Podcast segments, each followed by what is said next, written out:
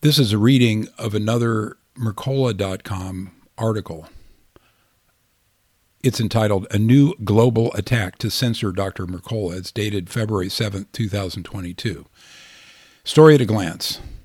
Mere weeks after my announcement that I was reintroducing my article archives on Substack Library for paid subscribers, the mainstream press started calling on Substack to censor and remove vaccine critics from its platform. Recent hit pieces against me have been published by the Washington Post, the Philadelphia Inquirer, the Guardian, Mashable, and others, in which they call for Substack to remove my censored library. Media are again relying on claims made by the Center for Countering Digital Hate, CCDH. According to this group, Substack is generating, quote, at least $2.5 million a year in revenue from just five anti vaccine leaders who have amassed tens of thousands of subscribers, each paying $50 a year. The CCDH also claims the content on Substack is, quote, so bad no one else will host, host it. Substack CEO Chris Best and his two co founders have brushed off calls for censorship, saying that allowing the presence of writers with whom we strongly disagree is a quote necessary precondition for creating more trust in the information ecosystem as a whole. Well, that didn't take long. Mere weeks after my announcement that I was reintroducing my deleted article ar- archives and moving them to Substack, the mainstream press started calling on Substack to censor vaccine critics from its platform. All proceeds from my content library will be donated to our nonprofits, just like the profits from my book. To their credit, Substack CEO Chris Best and his two co-founders have refused calls for censorship, saying, quote, we believe that critique and discussion of controversial issues are part of robust discourse, so we work to find a reasonable balance between priorities. Unquote. The first section is entitled Hit Piece Parade. A recent hit piece by the Washington Post titled, quote, Conspiracy Theorists Banned on Major Social Networks Connect with Audiences on Newsletters and Podcasts, unquote highlights how, after social media platforms have successfully removed counter narratives, alternative platforms like Substack are now beginning to face the same scrutiny. Quote, Joseph Mercola, a leading anti vaccine advocate who has been restricted by YouTube and Facebook, this month warned that the unvaccinated might soon be imprisoned in government run camps. The week before, he circulated a study purporting to use government data to prove that more children had died from COVID 19 shots than from the coronavirus itself. They go on. Shut down by major social media platforms, Mercola has found a new way to spread these claims. On Substack, researchers from the nonprofit Center for Countering Digital Hate say Substack makes millions of dollars off anti vaccine misinformation. And again, and again, he continues prominent figures known for spreading information, such as Mercola, have flocked to Substack, podcasting platforms, and a growing number of right wing social media networks over the past year after getting kicked off or restricted on Facebook, Twitter, and YouTube. As noted in the article, there is a fundamental difference between social media platforms like Facebook and platforms like Substack.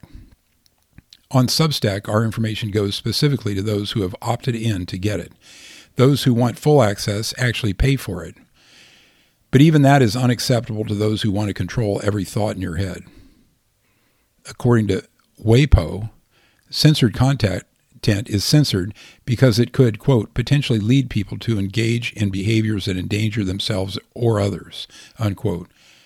Hence, you shouldn't even be allowed to get it, even if you want it so badly you're willing to pay it pay for it. Mashable and The Guardian also recently published near identical hit pieces calling me out by name as one of the primary anti vax profiteers on Substack. What these and other articles like them clearly show is that when they can't win an argument or on the, they're on the wrong side of history, they simply try to shut down the opposition to cover up their inadequacies. The rapid growth of paid subscription platforms has now led to Twitter and Facebook making plans for their own subscription based newsletters. What they seem to be completely overlooking is the reason why people are turning to paid platforms. They flock there because that's where the truth, the censored information is. No one in their right mind is going to pay more for Twitter and Facebook propaganda. The next section is same shady propaganda tactics as always. As is the norm with hit pieces, the WAPO sent us a request for comment at 4:52 p.m., then published early the next morning stated stating that quote, Mercola did not respond to a request for comment, unquote. This is a classic move to avoid giving the person they're defaming the chance to say something that makes them look like idiots. Another classic propaganda tactic employed in this piece is the projection that closed forums, including newsletters, are, quote, plagued with misinformation because they are essentially echo chambers in which users share similar viewpoints, unquote. But calling for censorship is actually a call for the creation of an echo chamber. The next section, dark money, hate groups, wags the media dog. The media now relies on statements made by the Center for Countering Digital Hate, CCDH. They claim that Substack is generating at least $2.5 million a year in revenue from just five anti vaccine leaders who've amassed tens of thousands of subscribers, each paying $50 a year. The CCDH also claims the content on Substack is so bad that no one else will host it. This is ridiculous, considering people are willing to pay for content they were formerly getting free. People aren't willing to pay for something they think is useless or harmful. For health issues, one or two failed recommendations will turn people off for all time. So why would people follow me onto a paid platform? Funny enough, in its latest report, the CCDH claimed the New York Times described the osteopathic physician Joseph Mercola as the most influential spreader of coronavirus misinformation online in 2021. Meanwhile, the New York Times cites the CCDH as the source of that claim. So the CCDH is using media reports of its own fabricated claims about me to support yet more defamation. They've obviously failed to update the lies as they never integrated Ro- Joe Rogan. His interviews with Peter McCullough and Robert Malone together garnered over 100 million views, putting him far, far ahead of me in reaching the public. The next section is a coordinated brainwashing campaign. The fact that all media, multiple news outlets rely on CCDH's reports while never asking any questions about the group itself or how it justifies its fake claims is an indication that a PR company is direct, directing the censorship campaign. That's what PR companies do. They craft the messaging and coordinate the timing of the publication of the information. Reporters, meanwhile, have surrendered to this top down dissemination of, quote, news and ceased to even pretend that they're following journalistic standards. None of them points out that Facebook itself has called out the CCDH as fabricator of lies.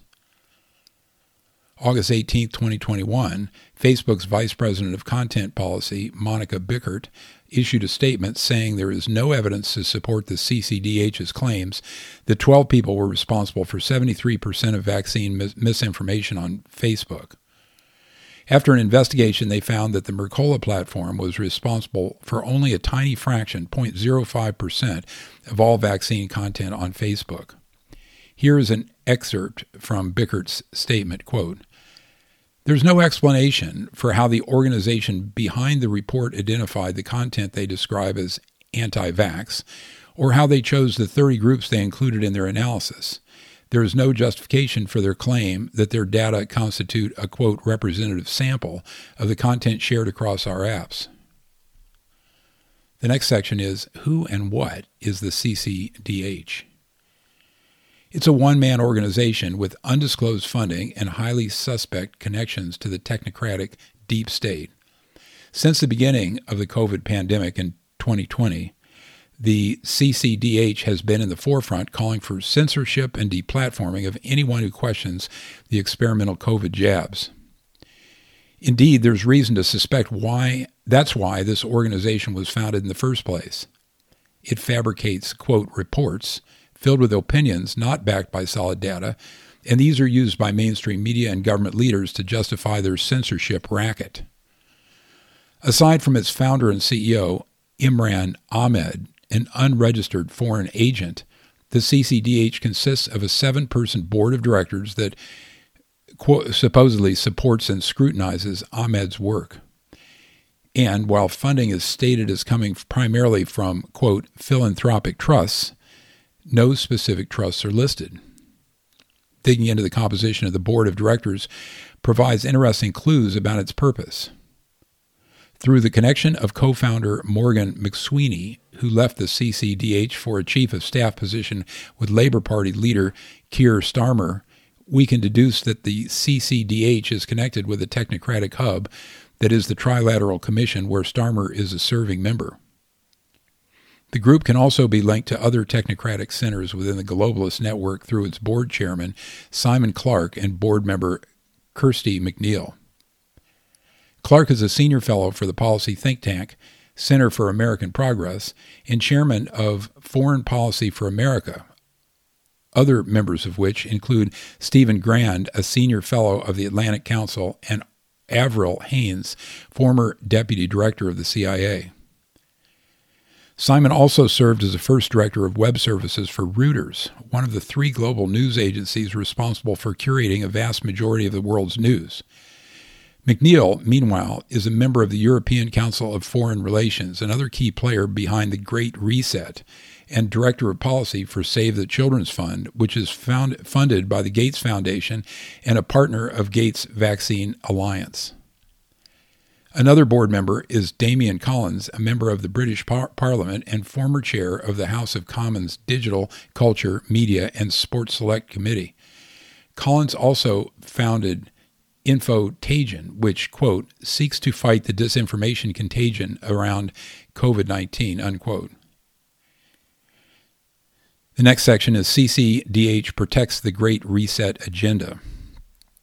And so, the constitutional rights of American citizens are violated based on the opinions of an unregistered foreign agent who runs a tiny pop, mom and pop pop up group funded by dark money.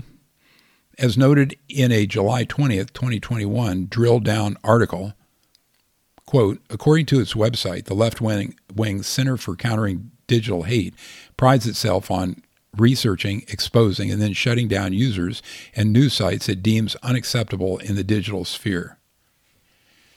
Users and news sites it deems unacceptable? That seems potentially dangerous considering we know very little about the CCDH. Senator Josh Hawley, Republican from Missouri, expressed his concerns on Twitter with the following post Who is funding this overseas dark money group? Big tech? Billionaire activists? Foreign governments? We have no idea.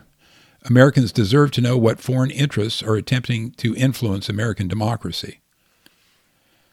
The next section is Who's behind the attack on Joe Rogan? Spotify is under fire thanks to the extraordinary reach of Joe Rogan, who continues to interview doctors and scientists about many things mainstream media refuses to touch. With each passing blockbuster interview, the call to take Rogan off the air grows louder. Even U.S. Surgeon General Vivek Murthy has called on Spotify to ban Rogan's show. Hedge funds are behind the campaign by Neil Young and other artists to cancel Rogan and hurt Spotify's bottom line. It all began when Young posted an open letter on social media demanding Spotify make a choice Rogan or him. Unless they ditch Rogan, Young would pull his music off Spotify. So Spotify remo- removed Young's material. The problem with Young's apparent virtue signaling is that he doesn't own all of his music catalog any longer. In January 2021, he sold 50% of his worldwide copyright and income interests in his catalog over, of over 1,180 songs to a company called Hipgnosis. Hipgnosis, in turn, was bankrolled a few months later in October 2021 with $1 billion from a private equity giant Blackstone, which is seeking to gobble up real estate in the U.S. and turn us into a nation of renters. Among Blackstone's senior advisors is Jeffrey Kindler, a former chairman and CEO of Pfizer. Hipgnosis slash Blackstone, with their intimate Pfizer connection, now own and profit from Young's music. So, as suggested by Injiti, it appears there may be far more to this story than Young deciding it's too dangerous to rock in a free world. The next section is Spotify is not a supporter of free speech. Ironically, while Spotify is trying to maintain the illusion that they're pro free speech and support Rogan, they've taken down part of Rogan's valuable library that they paid so heftily for. As of April 13, 2021, they had removed 42 episodes. They also canceled my, quote, Take Control of Your Health podcast in April 2021 for saying the same things Rogan and his guests discussed. The takedown notification claimed that my podcast was in violation of their content policies, which include a, prohib- a prohibition of infringing content, illegal content, and hate content. The entire channel was taken down. Joe Rogan is now sharing the same information that I was banned for. Spotify has decreed that they will, however, place, quote, misinformation, warning labels, on any show that might not toe the line of official COVID narrative. It's another sign that Spotify isn't the safe haven for free speech that Rogan thought it would be. Glenn Greenwald said, quote, There is now a concerted war on any platforms devoted to free discourse and which refuse to capitulate to the censorship demands of Democratic politicians and liberal activists. The spear of the attack are corporate media outlets who demonize and try to render radioactive any platforms that allow free speech to flourish. In the past, my legal team challenged Spotify after they removed a couple of my episodes, including one on the topic of electromagnetic fields, EMFs. They made specific statements about why certain content could be removed, and the episodes did not fall under any of these categories. The arbitration judge, however, said Spotify's terms of service allowed them to remove anything for any reason, so there was nothing we could do. We may have been one of the only clients to ever challenge Spotify. Since then, we've, they've updated their terms of service to force arbitration into the state of New York and they have continued to blatantly censor contact, content with no explanation other than claiming a vague, quote, violation of their terms of service. The next section is entitled A Religion of Censorship. In a January 30th, 2022 Zero Hedge article, independent journalist Glenn Greenwald, himself a Substack refugee, noted, quote, the pressure campaign to remove Joe Rogan from Spotify reveals the liberal censorship religion. American liberals are obsessed with finding ways to silence and censor their adversaries. Every week, if not every day, they have new targets that they want deplatformed, banned, silenced, or otherwise prevented from speaking or being heard.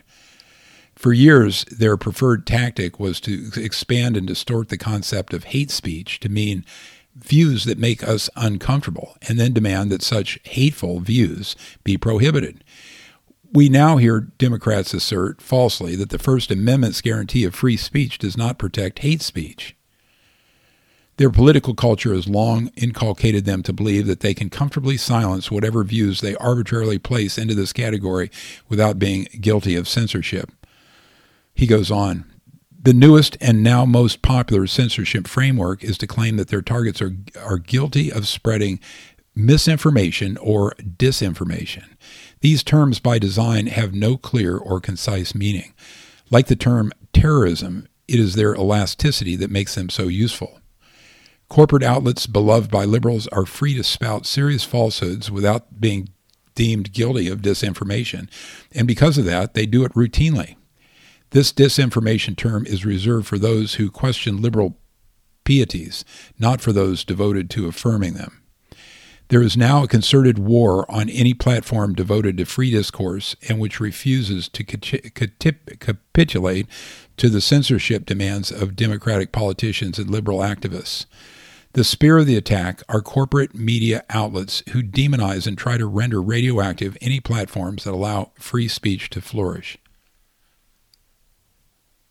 Case in point, Chelsea Clinton, who was born into the lap of luxury and handed a cool $9 million to serve on a corporate board, tweeted out the Guardian's hit piece about anti vaxxers making at least $2.5 million a year from publishing on Substack with the comment Anti vax grift going strong. Why is Substack facilitating science denialists' ability to profit from destructive lies? As noted by Alex Berenson, another Substack refugee, Chelsea apparently expected Twitter high fives for her denunciation of anti vax grift. 5,600 replies later, things did not go as planned. People have no problems pointing out Chelsea's own inclination for grift, and some of the reference they cited were more popular than her original tweet. As noted by Berenson, when the first reply ripping you gets more likes than your tweet, you might want to reconsider whether your position is, is as popular as you thought. The next section Will the censored library survive on Substack? Whether Substack will keep to its course and resist demands for censorship remains to be seen. For now, I'm, op- I'm optimistic. Substack co founders Hamish McKenzie, Chris Best, and Jairaj Sethi wrote in a January 26, 2022 post, quote, Last year, in an interview with the New York Times, anthropologist Heidi Larson, founder of the Vaccine Confidence Project, said that efforts to silence people who doubt the efficacy of the COVID 19 vaccines won't get us very far. She said, if you shut down Facebook tomorrow, it's not going to make this go away. It'll just move. Public health solutions, then, would have to come from a different approach. We don't have a misinformation problem, she said. We have a trust problem. This point rings true to us. That's why, as we face growing pressure to censor content published on Substack, that to some seems dubious or objectionable, our answer remains the same. We make decisions based on principles, not PR, and we will defend free expression and we will stick our, to our hands off approach to content moderation. The Substack co founders continue. While we have content guidelines that allow us to protect the platform at the extremes, we will always view censorship as a last resort because we believe open discourse is better for writers and better for society. We are living through an epidemic of mistrust. Trust in social media and traditional media is at an all time low. Trust for the U.S. federal government to handle problems is also at a near record low. Trust in the U.S.'s major institution is within two percentage points of the all time low. The consequences are profound. Declining trust is both a cause and an effect of polarization, reflecting and giving rise to conditions that further compromise our confidence in each other and in institutions they finish off by saying, to put it plainly, censorship of bad ideas make people less likely, not more likely, to trust good ideas. The key to making this all work is giving power to writers and readers. That's why at Substack we fo- focus on subscriptions instead of advertising, and it's why Substack writers own and control their relationships with their readers. And Mercola concludes Without doubt, Substack is presently one of the best sources of good ideas available for the very reason that free speech is allowed. In the end, leadership that depends on censorship to achieve its goals tends to fail for the simple reason that it erodes trust.